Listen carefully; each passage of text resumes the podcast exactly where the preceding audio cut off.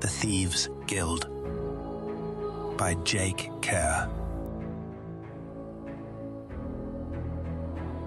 Episode 46 Ambushed on the Great Road.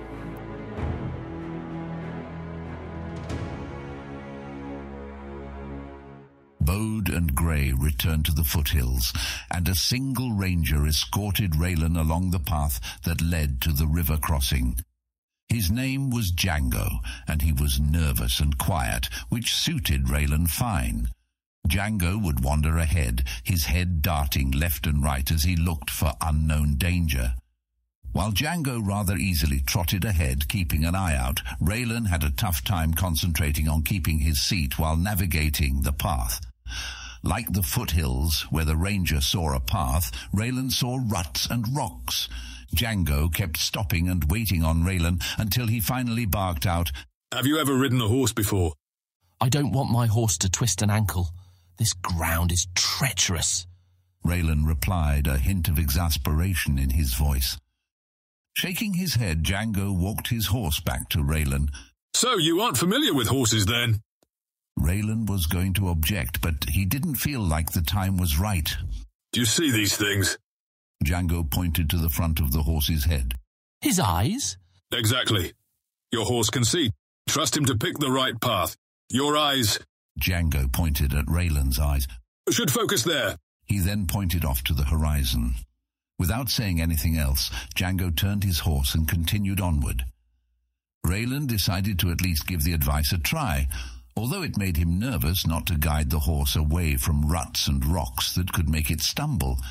He focused on watching Django, and after a bit of time, two things happened. His horse made good time without stumbling, and Ralan realized that Django's random nervousness was actually a deliberate pattern. The ranger would look left, then right, then straight ahead, and then he would pause to look toward the river, which was getting closer with each step.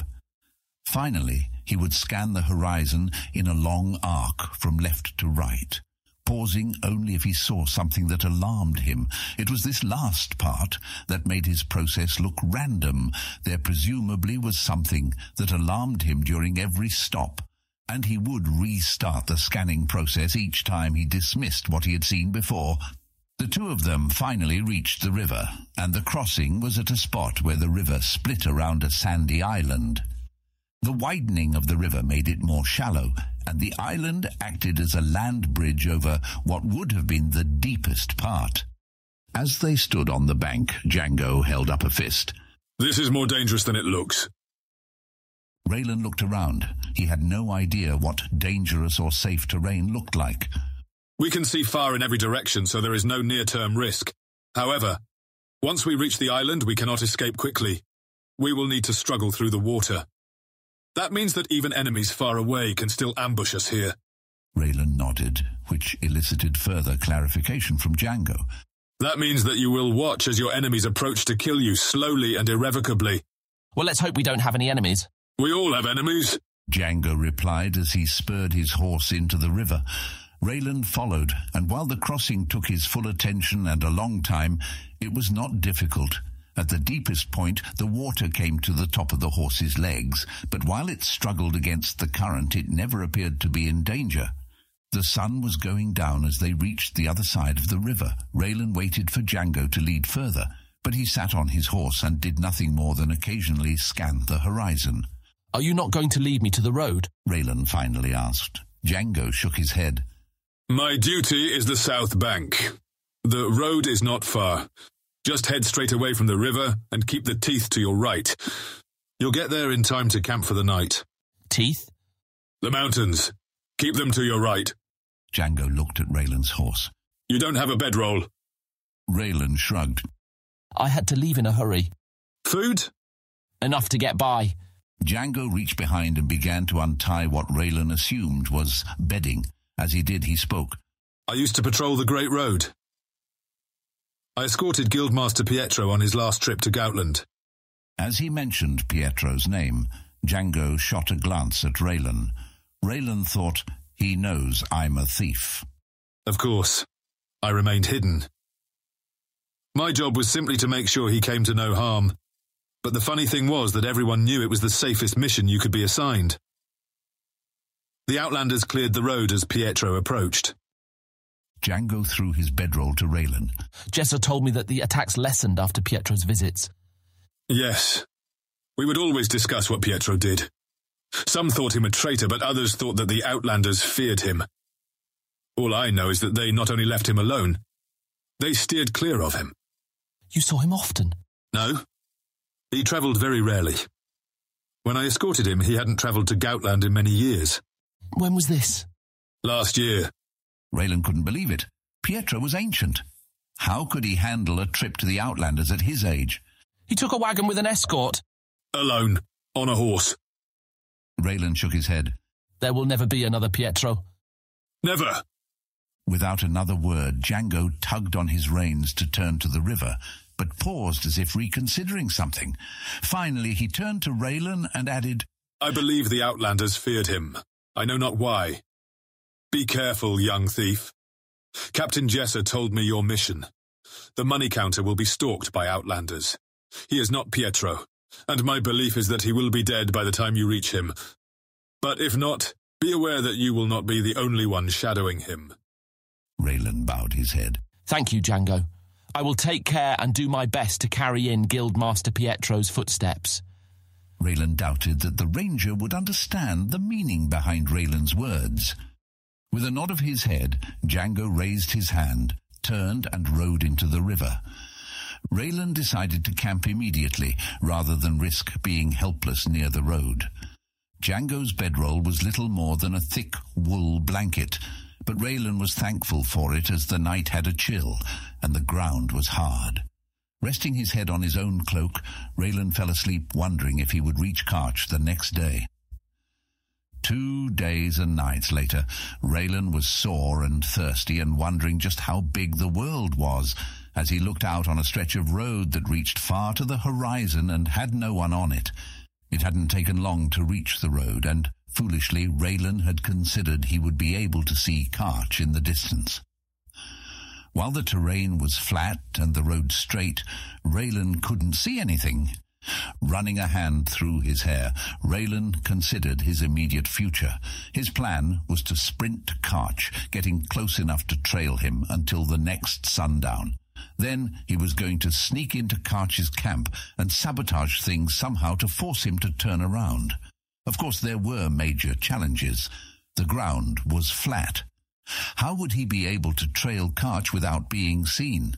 Also, he had no idea how far it was to the Outlanders. Did he even have time to catch Karch unawares? Not having any other option, Ralan spurred his horse and galloped ahead. He glanced back, wondering if one of the rangers patrolling the great road was shadowing him. He couldn't see anyone, but assumed someone was there. He continued to make great time. The road was well maintained and made of large, irregularly shaped stone. Ralan couldn't quite believe the road would be paved in stone the entire way to the Outlanders, but he was grateful that it appeared to be just that. Despite the smooth road, the grueling length of the trip started to take its toll. He hurt all over, and he found his mind wandering as the steady beat of the hooves lulled his attention away from the horizon. As he looked off to the left, Ralan realized that the mountains, which Django called the Teeth, had turned away and were stretched as far as he could see to the south. As he glanced to the right, he could see the same thing. They stood as an impenetrable barrier behind him, Ness nestled among the foothills. Turning his attention back to the road, Ralan yanked on his reins. In the far distance, he could clearly see a group on horseback. Concerned they might see him, Ralan moved off the road so that he would at least not be quite so easy to see. It was still a few hours to sunset, so Ralan paced far behind, waiting for an opportunity to sabotage Karch and his escort. Unfortunately, being off the road meant that Ralan had to struggle with the uneven ground under his horse. He trusted the horse to find the right step, but he didn't quite know how to balance guiding the horse in the right direction with letting it choose its path. The result was an erratic back and forth that made progress achingly slow. As the sun fell, Ralan was further back than he had hoped, but at least it was unlikely that Karch or his escort had seen him. To make things even better, Karch had set up a full camp with a few tents and a large fire. While the firelight would complicate things, the open nature of the camp made sneaking in much easier. After securing his horse to a rock, Ralan closed in on the camp. As he approached, the perfect plan revealed itself. Off to the right, the horses were tied to a pole that had been planted into the ground. All the Ralan had to do was grab the horses, and Karch would be stranded. The group would have to march back on foot, which would take a very long time. Ralan was certain that it would effectively end the mission. To Ralan's shock, uh, the horses were unguarded. There was one guard, and he seemed intent on focusing his attention on the direction of the Outlanders and guarding the tents.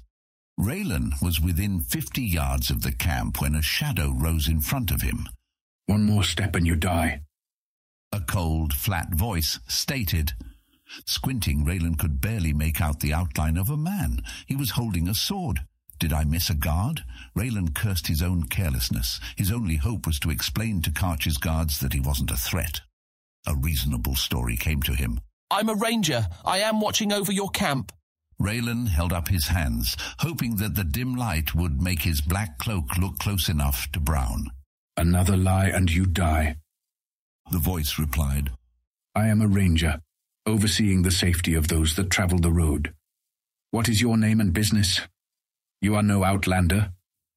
A ranger. He would help Ralan. Breathing a sigh of relief, Ralan stated, Ah, uh, I apologize, Ranger.